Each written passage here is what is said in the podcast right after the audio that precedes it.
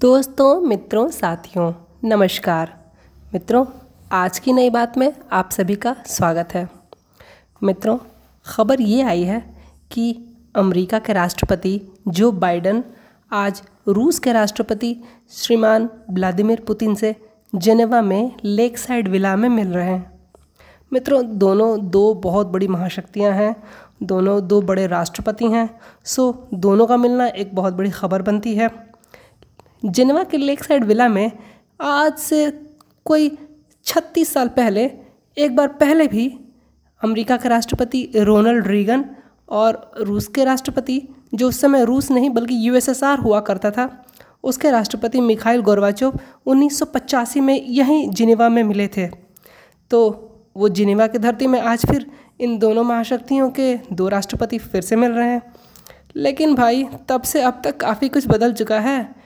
तब गोरबाचोव यूएसएसआर के राष्ट्रपति थे। यूएसएसआर यानी कि दुनिया के एक सबसे बड़ी महाशक्ति। लेकिन आज पुतिन रूस के राष्ट्रपति हैं। वो पुतिन जो यूएसएसआर की तरह एक आर्थिक महाशक्ति तो नहीं है, लेकिन रूस आज भी एक सामरिक, एक युद्ध में महाशक्ति तो है। इसमें कोई दो राय नहीं है। इधर अमेरिका भी आर्थिक रूप से पहले की जैसी बड़ी ताकत नहीं रही है, क्योंकि अमेरिका को चीन आर्थिक रूप से तथा तकनीकी रूप से कड़ी टक्कर दे रहा है। तो आज की परिस्थितियाँ उन्नीस सौ पचासी वाली परिस्थितियों से तो अलग हैं। लेकिन उन्नीस सौ पचासी के और भी चीज़ें ऐसी हैं जो आज से भिन्न हैं। वो क्या है? मित्रों, अमेरिका और रूस आज दोनों ही लोकतंत्र हैं, लेकिन उन्नीस सौ पचासी में स्थितियाँ ऐसी नहीं थीं। अमेरिका लोकतंत्र था लेकिन रूस एक साम्यवादी देश हुआ करता था। आज भी अमेरिका दुनिया भर में लोकतंत्र को बचाने के लिए, लोकतंत्र के बढ़ाने के लिए काम कर रहा है।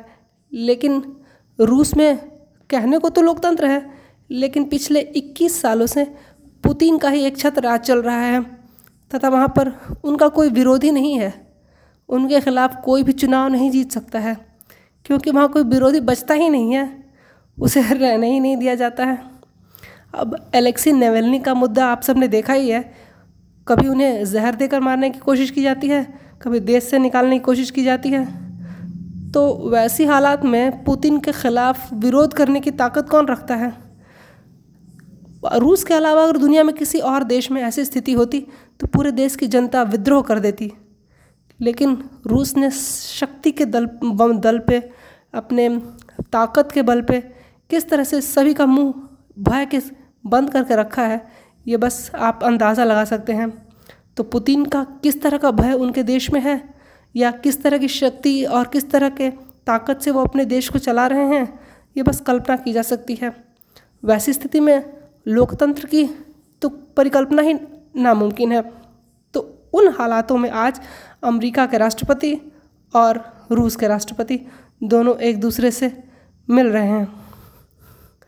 मित्रों, जब वो मिल रहे हैं तो जिनीवा में क्या हालचाल है?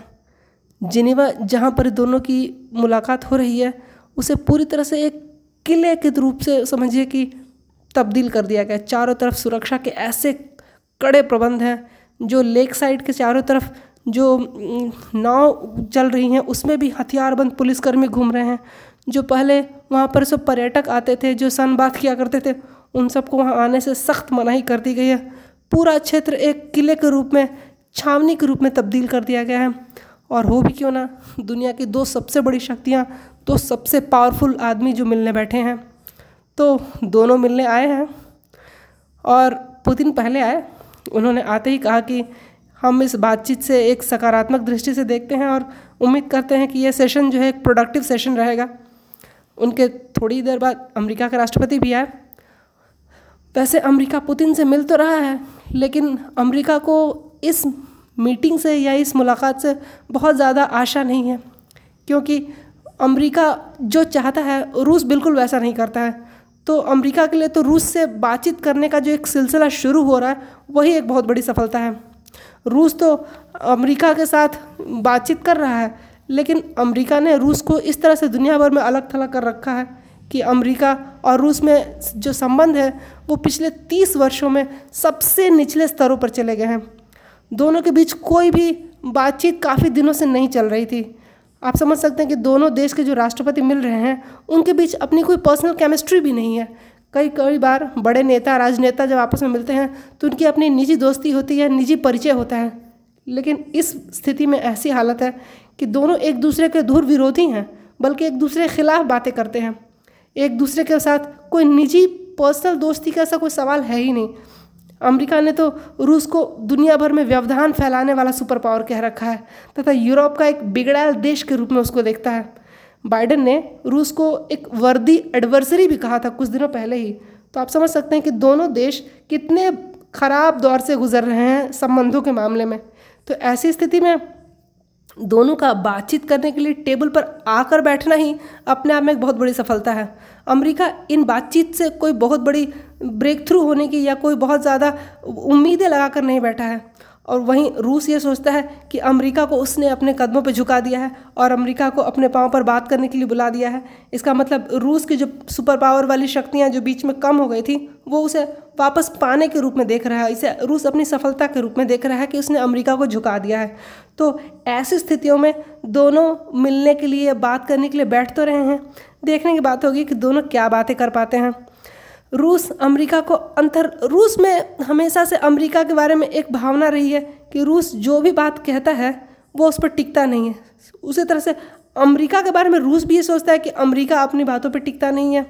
तो अमेरिका कई बार जो अंतर्राष्ट्रीय समझौते करता है, उससे अपने पाँव वापस खींच लेता है। इसकी कई बार आपने देखा होगा कि जो अंतर्राष्ट्रीय जलवायु परिवर्तन की मीटिंग हुई थी, उससे डोनाल्ड ट्रंप ने अपने आप को अलग कर लिया।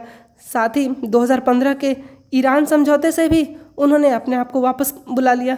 तो इस तरह से अमेरिका अंतर्राष्ट्रीय समझौतों का कई बार निरादर कर बैठता है। साथ ही साथ अमेरिका ने यह कहा था कि इराक में वेपन्स ऑफ़ मास डिस्ट्रक्शन हैं और इस कह करके उन्होंने इराक पर हमला कर दिया था।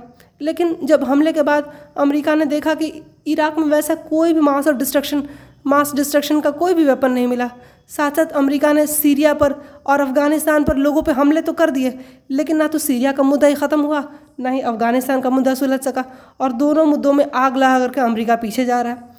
तो इस वजह से रूस अमेरिका को दुनिया में शांति स्थापित करने वाला नहीं, बल्कि अशांति फैलाने वाले देशों के रूप में देखता है। उधर अमेरिका रूस को कैसे देखता है? अमेरिका ये सोचता है कि रूस जो है, वो बेवजह की बातों में टांग अड़ाता है। इसको आप ऐसे समझिए कि अमेरिका के नज़र में रूस एक ऐसा देश है जो अमेरिका में होने वाले चुनावों में अड़ंगा डालता है, क्योंकि कई बार अमेरिका के द्वारा रूस पर ये आरोप लगाते जाते रहे हैं कि रूस जो है उनके यहाँ के चुनाव में हमेशा कुछ न कुछ घोटाला करने की, कुछ न कुछ खुराफात करने की कोशिश में लगा रहता है। अमेरिका रूस पर यह भी आरोप लगाता है कि रूस जो है उनके यहाँ साइबर अटैक करवाता है, क्योंकि कई बार साइबर अटैक्स के कनेक्शंस कहीं ना कहीं रूस से जुड़ते हुए पाए गए हैं। हालाँकि रूस ने ऐसे सारे आरोपों का खंडन किया है। लेकिन अमेरिका इसके लिए हमेशा रूस को ही जिम्मेदार मानता रहा है। इसके अलावा अमेरिका ये भी देखता है कि किस तरह से रूस ने यूक्रेन के क्रीमिया को 2014 में अपने ताकत के बल पर जीत लिया था।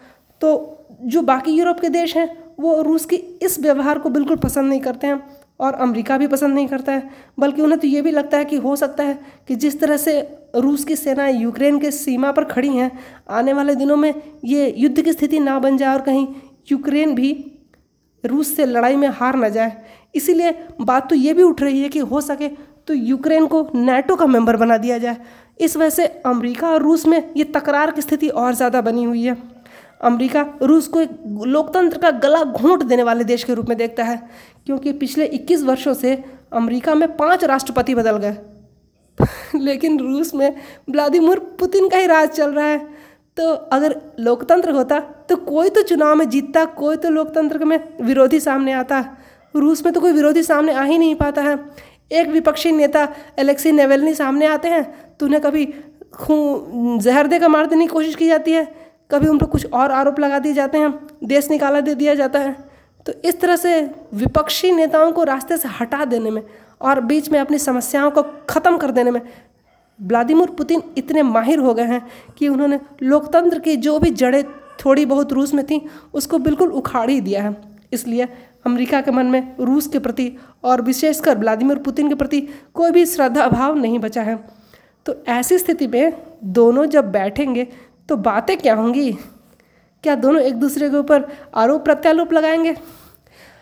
उम्मीद की जाती है कि इन विषयों पर बात हो सकती है। उनमें सबसे पहला विषय होगा अम्बेसडर्स की यानी कि राजदूतों की वापसी। पिछले कुछ दिनों से अमेरिका ने रूस के रा, राजदूतों को अपने देश से निकाल दिया था क्योंकि उनके ऊपर जासूसी के आरोप लगाए गए थे। और उसके बदले में रूस ने भी अमेरिका के जो स्टाफ हैं उसको अपने राजदूतावास से कम कर दिया था। तो इसकी वजह से अमेरिका ने अपने दूतावास को भी बंद कर दिया और रूस ने भी उनके दूतावास को बंद कर दिया। तो इस तरह से दोनों देश में जो दूतावास हैं, उनको वापस से चालू किया जाना हो सकता है इन बातचीत के दौरान। इस मुद्दे पर बात हो। दूसरी बात होगी, जो उनके पास परमाणु हथियार हैं, दोनों बहुत बड़े परमाणु मुल्क हैं तो ये दुनिया के लिए बहुत बड़ा ख़तरा है। तो बात ये हो सकती है कि दोनों कैसे अपने देश के परमाणु हथियारों को धीरे धीरे कम करें, जिससे दुनिया में परमाणु युद्ध का जो खतरा है वो कम हो जाए, या फिर किसी दुर्घटना के द्वारा भी कोई परमाणु नुकसान जो हो सकता है, उसकी संभावना को कम किया जा सके। ये इस बातचीत में उठ सकता है। इसके बाद तीसरा मुद्दा साइबर अटैक का होगा। दोस्तों, आजकल की लड़ाई जो होती है, वो सिर्फ़ युद्ध के मैदान में नहीं होती है, बल्कि वो साइबर वर्ल्ड में भी होती है। देश आज तकनीक से जुड़े हैं। अगर आप एक दूसरे के ऊपर साइबर अटैक करते हैं तो दूसरा देश बिना युद्ध में लड़ाई किए ही बहुत सारे क्षेत्रों में हार जाता है। तो ऐसी स्थितियाँ ना हो, इसलिए दोनों देश एक दूसरे पर साइबर अटैक जैसी स्थितियों से बचने के लिए बातचीत कर सकते हैं। इसके अलावा, दोनों देश एक दूसरे के बहुत सारे कैदियों को अपने यहाँ बंद करके अपने यहाँ जेलों में रखे हुए हैं। हो सकता है कि बातचीत के दौरान कैदियों की अदला बदली की भी बात हो क्योंकि अमेरिका के दो नौसैनिकों की रूस में जेल में बंदी हुई रखी है और अमेरिका के बहुत सारे लोग उन कैदियों को छुड़वाने के लिए वहाँ के राष्ट्रपति जो बाइडन पर दबाव बना रहे हैं। तो संभव है कि बाइडन पुतिन से इस विषय में बात करें। पुतिन तो इसके लिए तैयार ही हैं क्योंकि अमेरिका ने भी रूस के कई लोगों को अपने यहाँ जेलों में कैद करके रखा है। तो अगर कैदियों की अदला बदली की बात हुई तो वो दोनों एक दूसरे के ऊपर ज़रूर कुछ न कुछ एक सोल्यूशन निकाल लेंगे। इसके अलावा अमेरिका लोकतंत्र की स्थापना के लिए ज़रूर बात करेगा, क्योंकि अमेरिका एक लोकतांत्रिक देश है तो वो कैसे वहाँ पर लोकतंत्र की स्थापना पुनः हो सके, एलेक्सी नेवेलनी को कैसे वापस छोड़ा जाए, उनके साथ इंसान की तरह व्यवहार कैसे किया जाए, इसके लिए अमेरिका रूस से कह सकता है। हालाँकि रूस इसको अपने देश का आंतरिक मामला समझता है और इसे वो विचार के दौरान, बातचीत के दौरान स्वीकार शायद ना करे, लेकिन ये बातचीत के दौरान ये मुद्दा उठ सकता है। इसके अलावा क्रीमिया और यूक्रेन भी मुद्दा उठने की पूरी संभावना है, क्योंकि क्रीमिया में जब से रूस ने जो एनेक्सेशन किया है, तब से पूरा यूरोप और अमेरिका इससे नाराज़ है। साथ ही साथ यूक्रेन के बॉर्डर पे जो रूस की सेनाओं का जमावड़ा है, वो यूक्रेन पे हमेशा एक खतरे की तरह देखा जा रहा है कि कभी भी अमेरिका यूक्रेन पर अटैक करके यूक्रेन को भी कब्ज़े में ले सकता है। तो इस विषय पर भी दोनों राष्ट्रपति बात कर सकते हैं। इसके अलावा एक मुद्दा जो सीरिया का है, उस पर भी हो सकता है कि दोनों राष्ट्रपतियों के बीच बातचीत हो। सीरिया में जो संयुक्त राष्ट्र की सहायता जाती है, वो तुर्की के रास्ते जाने का ही एकमात्र रास्ता बता है। बाकी सारे रास्ते बंद हो चुके हैं। तो अमेरिका की ये अनुरोध रूस से कर सकता है कि वो तुर्की के रास्ते जो संयुक्त राष्ट्र की सहायता सीरिया तक जाती है, उसके बारे में जो प्रस्ताव संयुक्त राष्ट्र में आने वाला है, वो उसे वीटो करके रद्द ना करवाए। तो संभव है कि अमेरिका के राष्ट्रपति व्लादिमीर पुतिन से ये बात कह करके कि वो सीरिया के अंतर्राष्ट्रीय सहायता को जारी रखने में मदद करें, इसके ऊपर बातचीत कर सकते हैं।